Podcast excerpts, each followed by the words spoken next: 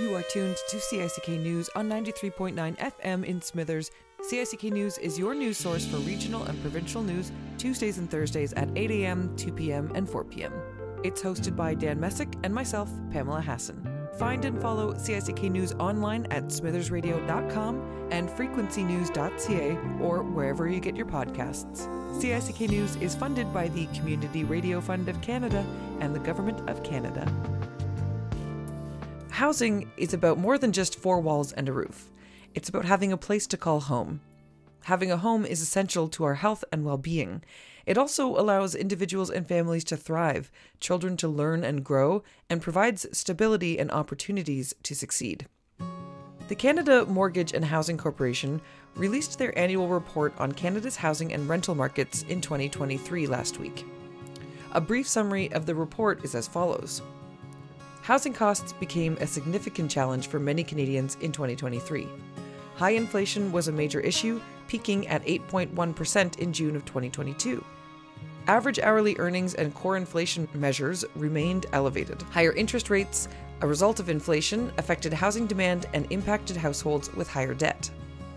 The persistent problem of low housing supply was still a concern in 2023.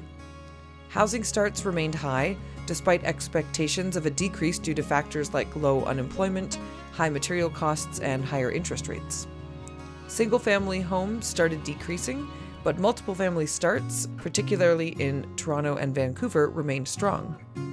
Housing became a top public issue in 2023, with concerns about housing affordability and debt. Policy changes were initiated to address these concerns. There's still a need for more work to be done to improve housing supply and affordability. Some unexpected surprises included the resilience of housing starts, especially in major centres like Toronto and Vancouver. CMHC's ground-level insights and analysis provided a much more nuanced understanding of the housing trends, and you're encouraged to check out the full report at cmhc-schl.gc.ca. The following is an interview with the Minister of Housing in BC, Ravi Kahlon, about the state of housing for remote communities and how the ministry can provide policies and incentives for the wide-ranging communities in our province. This interview is part of a larger conversation about the most recent BC housing development for Smithers, a 40-unit building with support services on Alfred Avenue. To this end, BC Housing has submitted a rezoning application to the town of Smithers. And also on today's news is Dan's follow-up from last night's community dialogue session about this proposal. Here's my interview with the Minister of Housing of BC, Ravi Kahlon. My name is Ravi Kahlon, R-A-V-I-K-A-H-L-O-N. I'm BC's Minister of Housing. Thank you so much for taking the time to speak with me today, Minister. We are talking about housing in BC, and I am calling from Smithers, BC, which is a remote northern community in the province, and kind of just wanted to get a little bit of the scope, you being the Minister of Housing, to get a bit of the scope of what your office does and how you're able to create policies that represent large cities in the province as well as small towns. Well, first off, thanks, Pamela. And I know Smithers well. My friend Nathan Cullen reminds me and tells me about Smithers often. And no doubt the challenges when it comes to housing is it's real, whether you're in a big city or you're in a small village. Everyone is feeling impacts of the challenges around not enough housing in our communities.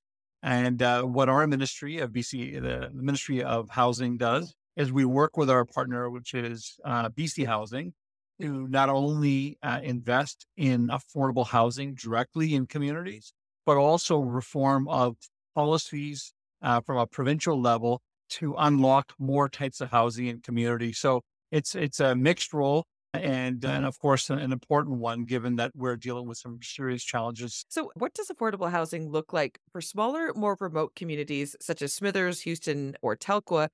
And can you cite an example of similarly sized communities who have addressed the need for housing positively? Many of the solutions and the unique challenges are highlighted by partners in communities. And so that's a key piece. We have seen some local governments in smaller communities say, you know what, we prefer to have modular type of housing because it can be brought in, it can be positioned to wherever it needs to be, and it can be done in a quicker way. So we try to be as flexible between BC Housing and our ministry to the unique needs in each community. But one thing that is the same everywhere is that there's a desperate need for governments to invest in affordable housing. For 2 decades, there was a belief that governments shouldn't invest in affordable housing, that the private market will somehow just solve itself and it'll solve the problem. But what we're dealing with now is the implications of government's not investing. And we, since we formed government in 2017, have made historic levels of investments to try to catch up. I know in Smithers, there's around 96 homes that are either complete or in the process right now. You know, Houston's got 16, Kitimat's got 44 homes, Hazleton had 31. And then some of the smaller communities, there's a greater need for housing, both on and off reserve for Indigenous communities. And BC is the only province in the country that invests in Indigenous housing on reserve. And so we are now not only partnering with local governments, but we're partnering with First Nations governments as well to get housing on reserve. I guess it would come down to relying on representatives of a municipality to share and inform your office as to the unique challenges as well. Yeah, and our call, our intakes for our housing are done in a very public way.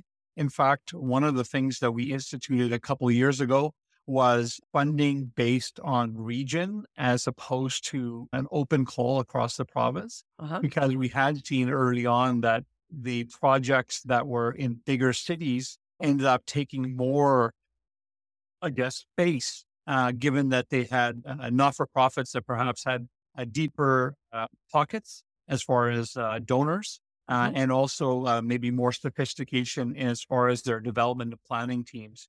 And so we have now actually changed that process and allocated in a rough term what we would like to have for each region so that we sure that the entire province gets their fair share of housing.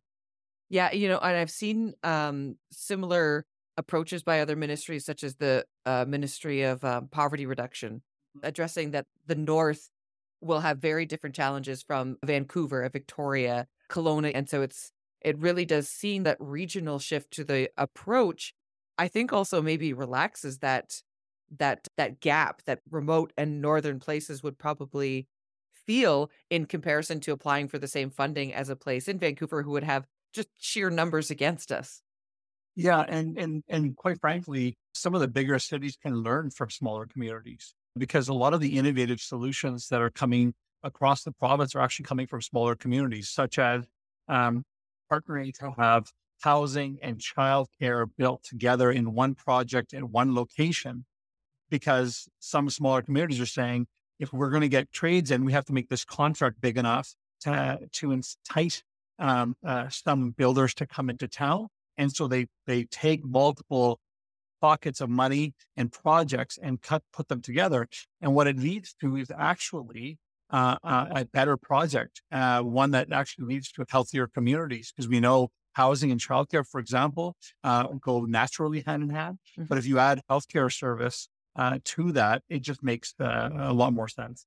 Speaking about addressing concerns regionally, you know, what actions are in place for remote communities working with BC Housing to address homelessness or affordable housing specifically? Well, the challenges in each community are unique, but in some ways they're similar. I think the biggest challenge we often have is getting to yes for this type of housing. We know that it doesn't matter if you're in Smithers or if you're in the District of North Vancouver or in Vancouver itself. You know, often everyone understands that this type of housing is needed. We have people who are vulnerable, people who are perhaps in an encampment that need to get indoors. And so everyone understands that housing is needed, but yet nobody wants to have the housing next door to them. And so as a society, as communities, we need to come together and find ways to get to yes, find ways to get that housing built. And so I know that the council right now is considering supportive housing site in Smithers. I certainly hope that the community comes around and works together to support council to make a decision so that we can get some additional units in Smithers to help some of the more vulnerable people in our community. Maybe you can't compare the needs of a community, but something such as being able to actually house the people who are living in the encampment, because the numbers are actually doable. That should be our number one concern. Now, but building housing that is genuinely affordable to low to middle income households, it doesn't seem profitable for developers, even with upzoning measures or incentives for-profit developers to sell rental properties. It just feels like we're still not prioritizing maybe affordable housing. So can you tell me how the Homes for People plan takes step to support nonprofit developers? We are not going to solve the housing crisis by the private sector alone. It's just not going to happen. We need the private sector to build housing, and they can meet the needs for a certain segment of our population. But until we dramatically grow our non-market housing pool, we are not going to be able to address the challenges we have. And that this is the biggest, I guess, space where we're behind as a province, as a country, where we had for 20 years just a lack of investment in this type of housing. And so not only right now are we investing in housing through our community housing fund, through our Indigenous housing fund to build non-market housing, but what we're also doing is we've launched the Rental Protection Fund, which is $500 million. It's a newer society that's been formed between the Aboriginal Management Housing Association, the BC Co-op Association, the BC Not-for-Profit Association, and they are actively buying older rental buildings that are going on the market, so we can both protect the renters, but also ensure that those units stay in the non-market space. We know over time that they remain more affordable than the private market. So we're taking some big steps to get in that space. We're also now going to be very soon announcing BC Builds. It's the provincial government taking a step where, quite frankly, we haven't seen across the country, where we invest to build housing for middle-income earners. We know right now with global inflation, with high interest rates, with all the challenges we're seeing around shortage of labor, that the market can't produce housing at low enough costs for our people. And so we're going to be launching this new initiative using government lands, using government finance in the coming weeks. And I'm super excited about it. Mm-hmm. I mean, you took the next question right out of my mouth regarding what the BC Builds program is. So I appreciate that. I guess just one thing, I wanted to go back to the Homes for People plan that was released in 2018. How have the last 6 years reflected the goals of the supportive units and and complex care units? As far as actual numbers go, where are we in those units? Yeah, we've made some significant progress. I mean, 77,000 units so far out of the 114,000 that we had committed to have come online. And so that's a significant step towards where we need to go. But, you know, from 6 years to now, the numbers that we have ahead of us are dramatically higher. CMHC released a report 2 days ago, highlighting that not only are we seeing record number of housing being built in BC, this year, I believe we had 19,000 purpose-built rentals being built, but the increase in population that we're seeing is dramatically outpacing even that growth in housing units. So we have to redouble our efforts, and that is reflected in our Homes for People strategy, which was taking the I would say, the best pieces that we had from and the most success we had from our initial plan, and quite frankly, putting it on steroids. We have part of the Homes for People strategy, not only initiatives to invest in more non-market housing and co-op housing, but also stepping into the space of building housing for middle-income earners, but also actions like taking on short-term rentals. We're losing more and more housing stock to short-term rentals dramatically every year, and that was making it harder for people. So all these initiatives together, I believe, puts BC in a better place to address the challenges we have head on. Yeah. I did have one question. It's a little more personal, but you're the Minister of Housing for the province. Why is it so important to you, and why is this your purpose? Well, one of the first tasks I was asked to do when I first got elected as a new MLA was to work on bringing back a human rights commission to British Columbia. And in that work, I traveled the province and heard from people, and everywhere I went, housing would come out every single place. And, in my role, I like to be very active in my role. I like to go meet people in their place. I visit people that are in encampments. I visit people that are living in SROs in Downtown Eastside. And it's quite frankly heartbreaking to have people who are working full-time jobs sleeping in tents because they can't find something in their community to afford. And so it is deeply personal for me. I know it's deeply personal for Premier Eby, who started as a lawyer working in the Downtown Eastside on housing issues. So, it's personal, and I think it's top of mind for everyone. And it's a generational question. We have an entire generation right now growing up knowing that they'll be the first generation not as well off as the generation before. And so things need to change. We need to think of housing differently. We need to invest in it differently. And that's my goal in the first year. And that will be my goal as long as the Premier has me here. Excellent. Thank you so much for taking the time to speak with me. I really do appreciate it. Yeah, anytime, and look forward to chatting again. Thank you. That was Pam Hassan speaking with BC Minister of Housing, Ravi Kahlon. Housing has been a long-standing issue in many communities, especially for those of us in the north. At last night's BC Housing Community Information Session, some residents expressed support for the proposed 40-unit supportive housing facility behind Town Hall and next to Goodacre Place, while others, including adjacent property owners, expressed some concerns. Although this is at least the third iteration of such a proposal in the past year, and it would be at least another 2 years before any beds were available, it looks like this BC Housing proposal is on track to be developed if the rezoning application is approved by Town Council at the end of February. Although it is still early days in the planning process, there are still mixed feelings about the proposed site and the neighborhood for this new supportive housing development. Especially when you talk about rezoning timelines after that. But let's round out the evening. BC Housing's Kirsten Bailey. In terms of where we are at in terms of process, you may have heard we've gone to, I think it's first and second reading, right, Mark? For the development that's happening in January. We did a virtual open house in February, so that's where we met and chatted online. This is our in-person open house. Clearly we're here at the moment.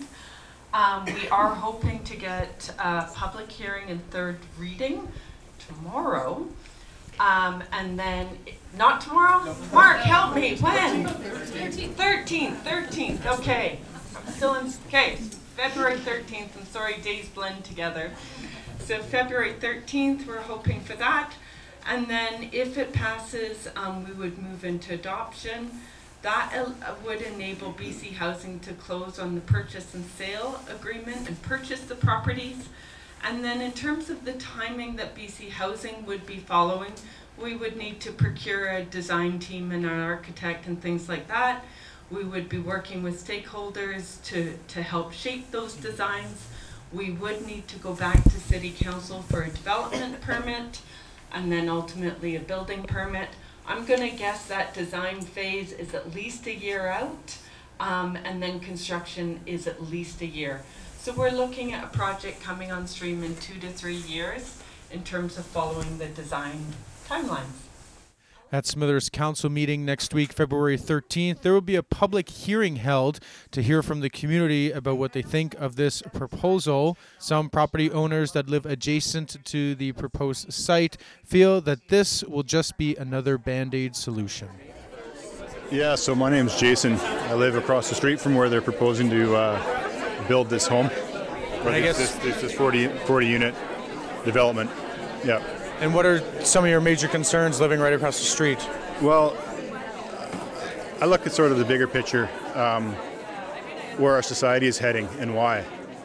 I don't like to see homeless people by any means, but is this going to fix the problem, or is it a Band-Aid?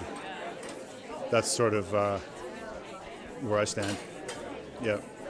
There's a similar supportive housing unit that's, I guess, would be on just adjacent or behind the property where they're looking at building this one. Yeah, the Goodacre one, yeah. Yeah, the Goodacre Place. And it sounds like, it obviously worked for some, but we had a homelessness issue before then, and we might have a homelessness issue after. So what are some of the things that you'd like to talk about? You know, if you do have some of these concerns, what do you think could be done to kind of see or remedy this situation? Because it seems to be persisting.